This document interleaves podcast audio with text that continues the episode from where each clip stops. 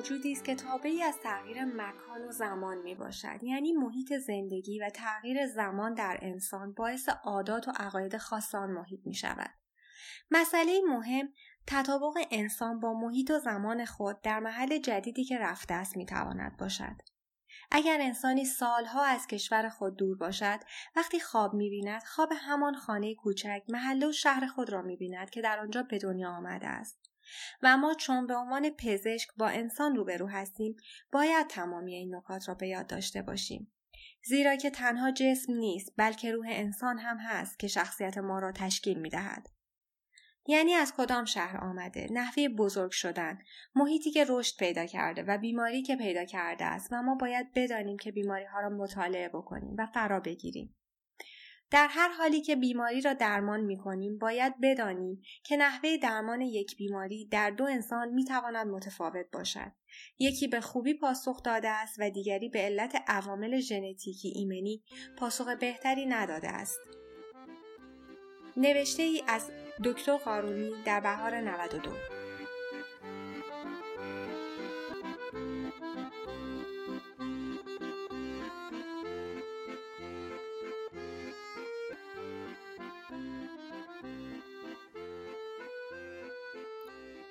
رادیو تجربه رو میشنوید مجموعی از صدای مهاجران ایرانی مقیم فرانسه که تجربه هاشون توی زمینه های مختلف رو با همون در میون می‌ذارن موضوع امروز ما سیستم پزشکی و کادر درمانی فرانسه هستش. سلام. من آنایتا هستم. امروز می‌خوام در مورد تجربه خودم از بیماری کرونا و رسیدگی کادر درمان فرانسه صحبت کنم. من ساکن پاریس هستم. روز جمعه 13 مارس آخرین روزی که قبل از قرنطینه ما سر کار رفتیم متوجه شدم که علائم سرماخوردگی بسیار خفیف شبیه آلرژی دارم. که تا پنج روز این علائم ادامه پیدا کرد. و روز پنجم من احساس کردم که تب دارم. به اورژانس فرانسه زنگ زدم همونجوری که خودشون گفته بودن اگه علائم شبیه کرونا داریم با اورژانس تماس بگیرین. خب به من گفتن که بدون اینکه دمای بدن تو بدونیم نمی‌تونیم بهت کمک کنیم. این شد که من فردا صبحش که حالا علائم من بدترم شده بود که هم احساس تب داشتم و هم سردرد و سرگیجه بدن درد و سرفه خشک شدید. مراجعه کردم به داروخانه برای خریدن دماسنج. متاسفانه چهار تا داروخانه رو گشتم تا تونستم دماسنج پیدا کنم.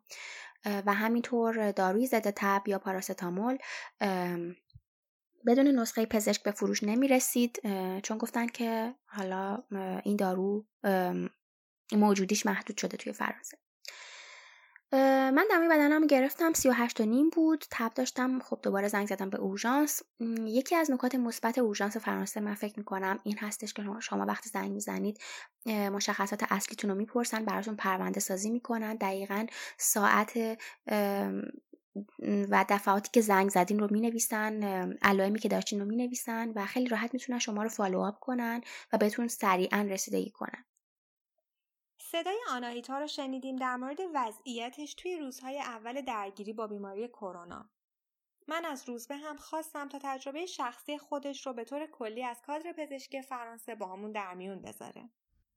چند بار پیش اومده که بخوام برم دکتر دندون پزشکی یا نمی‌دونم حالم خوب نبوده می‌خواستم یه دکتر رو همون موقع ببینم یا مثلا فردا ببینم ولی خب تو فرانسه همیشه این مشکل هستش که نمی‌تونی هر موقع که دلت می‌خواد بری پیش دکتر یا اگه بخوای بری خیلی سخته. مثل اصلا واقعا من چند وقت اول یه ذره شوک بودم به خاطر اینکه توی ایران اراده می‌کردم برم دکتر همون موقع می‌رفتم. ولی اینجا خیلی فرق داره. یه دفعه مشکل واسه دندونم پیش اومده بود.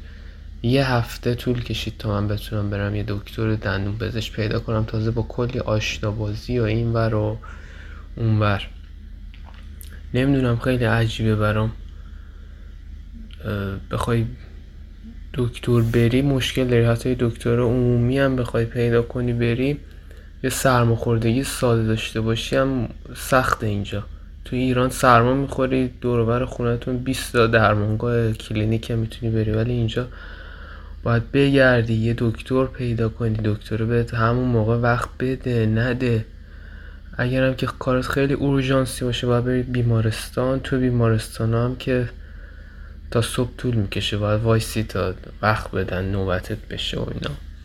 ولی خب یه نظرم جالبه یه سایت دکتر لیب دارن که کل دکترایی که تو شهر هست و می‌تونی ببینی آنلاین وقت بگیری. این نظر جالبه. ولی خب در کل به نظرم یه مقدار توی این مسئله مشکل دارن تو فرانسه. تجربه بعدی در مورد آزمایش دادن توی فرانسه هستش. بریم که با هم صدای زهره رو بشنویم. من دفعه اولی که رفتم دکتر اینجا از منشیه وقت گرفتم تلفنی دو هفته بعد بهم به وقت داد. رفتم اونجا خیلی محترمانه دکتر مثلا در رو باز کرد در من من صدا زدش من رفتم تو اتاقش رو و از من مدارک مثلا آزمایشگاهی اینا رو خواست. شانسی که ما توی ایران داریم اینه که همه مدارک آزمایشگاهی ما به زبان انگلیسی هست. و حتی مثلا نمونه برداری و پاتوبیولوژی و همه اینا به زبان انگلیسی نوشته شده. چون مثلا یکی از دوستای من اینجا اسپانیایی هست گفت مجبور شده که ترجمه کنه چون همه مدارک به زبان کشور خودشون به زبان اسپانیایی هستش. و بعد مدارک من رو گرفت و دادن. رفتم پیش دکتر و گفت برای آزمایش جواب آزمایش احتیاج به وقت نیستش. هر وقت که برید میفرستنتون داخل. رفتم و خیلی جالب بود برام. دونه دونه نشست مثلا آزمایش ها رو برای من توضیح داد که این به این علت این اینجوریه این آزمایش ما مثلا در مورد اینه. خیلی خیلی با حوصله و دقت مثلا فکر کنم نیم ساعت 40 دقیقه فقط داشت برای من آزمایشم رو توضیح می‌داد. که به من گفت مثلا برید پیش دکتر متخصص. و دکتر متخصص من که زنگ زدم برای سه ماه بعد به من وقت داد که باز مثلا من به خود دکتر زنگ زدم که اون تماس گرفت برای من برای هلوش دو ماه بعد شد که میشه سی اپریل که آخر این ماه هست که هنوز پیشون دکتر متخصصه نرفتم. ولی چیزی که اون منشی به من گفت منشی اون دکتر متخصص گفتش که بدون نامه از پزشک عمومی ما شما رو پذیرش نمی کنیم حتما باید از پزشک عمومیتون نامه داشته باشید. و اینجوری نیستش که مثلا مثل ایران خودمون یهو بریم قشنگ سر راست پیش اون متخصصه و کارمون را بیفته. دوباره برگردیم به تجربه آناهیتا توی روزای سختی که درگیر بیماری کرونا شده بود. گفتم که حالا تنگی نفسم بهش اضافه شده بود حالا شاید چون خیلی بیرون گشته بودم دنبال دارو. به من گفتن که باید به یه پزشک مراجعه کنم حتما رو در رو نزدیک محل زندگیم که حالا شوش هامو بررسی کنن. و حتی این جمله رو به من گفتن که شاید نیاز باشه که بستری بشه توی بیمارستان. خب من رفتم مراجعه کردم به یه پزشک. به من گفتن که شما بیماریتون ویروسی هست. ولی بدون اینکه ما از کیت تشخیص کرونا استفاده کنیم نمی‌تونیم بفهمیم که کرونا است یا یه ویروس شبیه کرونا. و به من گفتن که کیت های تشخیص متاسفانه توی فرانسه تعدادش محدود هست رزرو شده برای بیماران بدحال بیماران مسن. در نتیجه ما نمی‌تونیم از شما تست بگیریم. فقط به من داروی ضد تب دادن. من برگشتم خونه این دارو رو استفاده کردم. پاراستامول هر 6 ساعت یک میلی گرم پاراستامول متاسفانه تا شب من حالم بسیار بدتر شد. تبم رفت بالای 39 درجه و من احساس می‌کردم هوشیاریم داره کم میشه. متاسفانه در روند حرف زدنم مشکل پیدا شده بود. متوجه نمی شدم اطرافم چی داره میگذره. حتی حالا دوستان و خانوادم که با هم تماس می گرفتن درست نمی‌تونستم تمرکز کنم روی حرفاشون. و دوباره زنگ زدم به اورژانس ساعت دو شب. خب با توجه که من خیلی حالم بد بود و گفتم که حالا سوابق شما توی اورژانس ثبت میشه و اون پزشکی که الان توی اورژانس هست می‌دونه که شما دفعه قبل که زنگ زدین حالتون خیلی بد بوده. من زنگ زدم گفتم که حالا من دارو مصرف کردم دو ساعت میگذره از آخرین پاراستامولی که من استفاده کردم و هنوز تبم بالای 39 درجه است در واقع اصلا تب من پایین نیومده. ولی متاسفانه اون پزشکی که حالا اون لحظه توی اورژانس بود بسیار عصبانی بود بسیار بی‌حوصله بود. به من گفتش که حالا صبر کن اثر می‌کنه زیاد زنگ نزن به اورژانس. چرا هی زنگ می‌زنی؟ حالا من دوبار زنگ زده بودم اون روز. و متاسفانه نه به من هیچ راهکاری دادن نه به من قوت قلب دادن چون من تنها زندگی می‌کنم و من خب ترسیده بودم مسلما. و کسی نبود پیشم. خب هر اتفاقی برام میافتاد خب هیچ کس نمی‌تونست خبردار بشه یا کمکم کنه. تجربه اول و اطلاعاتی که مهیلا در مورد بیمه درمانی فرانسه بهمون میده می‌تونه خیلی جالب باشه براتون. نزدیک 14 ساله که فرانسه زندگی می‌کنم و خیلی دوست داشتم تجربیاتم رو در اختیار بقیه قرار بده که بیمه گرفته بودم اینجا و بیمارستان رفتم. موقعی که می‌خواستم برم هزینه پرداخت کنم حسابداری به من گفتش که برو خونه چیزی که من هیچ وقت تو ایران ندیدم. یعنی شما تو ایران اگه که پول ندین اصلا از بیمارستان نمی‌ذارم برید بیرون. و من اون روز انقدر لذت بخش بود برای من که اینجوری با من برخورد کردم که برو خونه. و ما انقدر به تو اعتماد داریم که فاکتور رو برای تو میفرستیم خونه. وقتی هم فاکتور اومد حدود دو سه یورو من باید پول می‌دادم چون خب اون موقع اون زمان هنوز دانشجو بودم و بیمم کامل نشده بود. یه چیز دیگه که باز جالب بود اینکه توی تمام بیمارستان ها یه بخش سوسیال هست که کسایی که تحت پوشش بیمه نیستن حالا تو خیابون زندگی می‌کنن یا هر چیزی اونام حتی امکان اینو دارن که به صورت مجانی مورد در حقیقت ماینه قرار بگیرن و این بخش سوسیال بهشون کمک می‌کنه در پرداخت هزینه ها با مرزیه در مورد بیماری جدی که دخترش توی یک سالگی به اون دچار شده بود صحبت کردیم. من ازش خواستم تا از کیفیت رسیدگی به بیمارهای اورژانسی توی فرانسه برامون بگه. تابستون اولین تابستون یک سالگیش یه ویروسی اومد تو بدنش که من یک مادر بسیار بی تجربه یه مادر بسیار جوان و بی تجربه و هیچی ندون و بی زبون تو کشور قریب فکر می‌کردم که آبل مرغون گرفته و وقتی که به بیمارستان مراجعه کردم می‌دونید که اینجا اورژانس ها خیلی دیر رسیدگی می‌کنن یا مثلا بهتون میگم بشینید تا نوبتتون بشه حتی اگر کسی نباشه. به محض اینکه من و دخترم دیدن اولین نفر یعنی بودن تو صف اولین نفر ما رفتیم تو و شروع کردن به آزمایش گرفتن و کار دیگه انجام دادن و و من هیچ چیز زبان بلد نبودم و هیچ وقت یادم نمیره که وقتی که دکترها می اومدن می‌رفتن مثلا چیزشون نبود مربوط به رشته رسی اونا نمی‌شد. فقط می اومدن با من احوال پرسی می‌کردن و دلداری می‌دادن و می‌رفتن تا یه دکتر دیگه می اومد که به من بگه که مشکل چیه. تا یه چند تا دکتر که عوض شد من متوجه شدم که مشکل, مشکل دخترم مشکل خونی هست. آناهیتا خیلی خوب با بیماری شایع این روزها جنگید. من در آخر ازش خواستم تا به طور کلی از سطح رضایتش از کادر درمانی برامون صحبت کنه.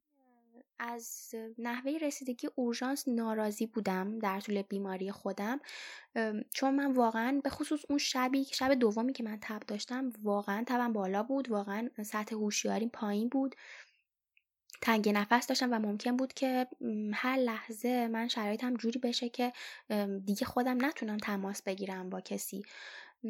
و حتی با اینکه بهشون گفته بودم من تنها زندگی می‌کنم متاسفانه رسیدگی به من نشد و من اون شب تا صبح بیدار بودم. حالا خودم سعی کردم پنجره ها رو باز بذارم دست و پامو بشورم یا هر چیزی. تمامو کنترل کنم. متاسفانه من تا سه روز تب داشتم و تا سه روز وضعیت بیماریم به شدت شدید بود.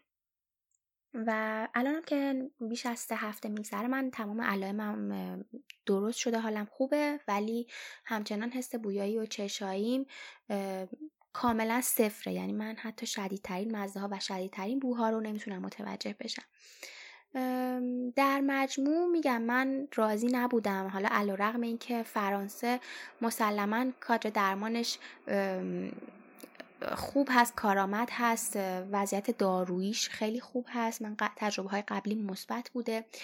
از نحوه بیمه و عملکرد بیمه راضی هستم کاملا.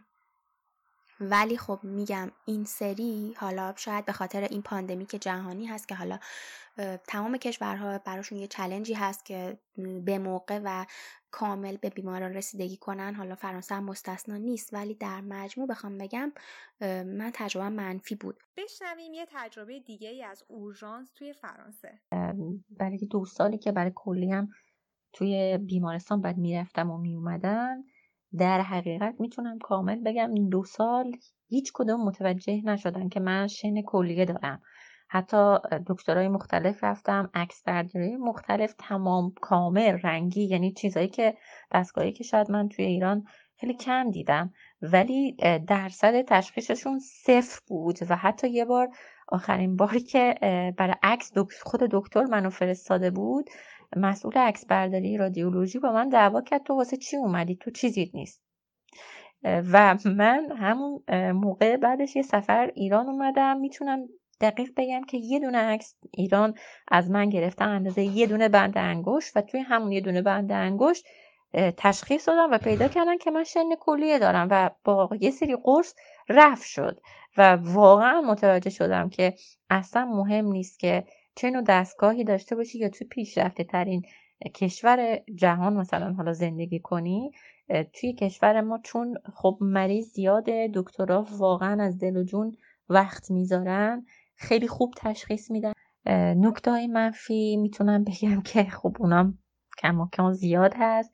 یکی سرعت عملی که من دیدم توی اورژانس و حتی توی داروخانه یعنی فرق نمی‌کنه شما ببینید سه نفر چهار نفر یا حتی دو نفر باشن همون سرعت خیلی کم که خیلی بد صبر کنی.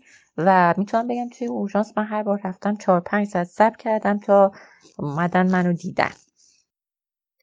امیدوارم تجربه هایی که شنیدید کمکی کرده باشه تا یک دید واقعی به سیستم پزشکی درمانی کشور فرانسه داشته باشید. در نظر داشته باشید که صداهایی که شنیدید مجموعی از تجربه شخصی افراد جامعه هستش نه یک نظر تخصصی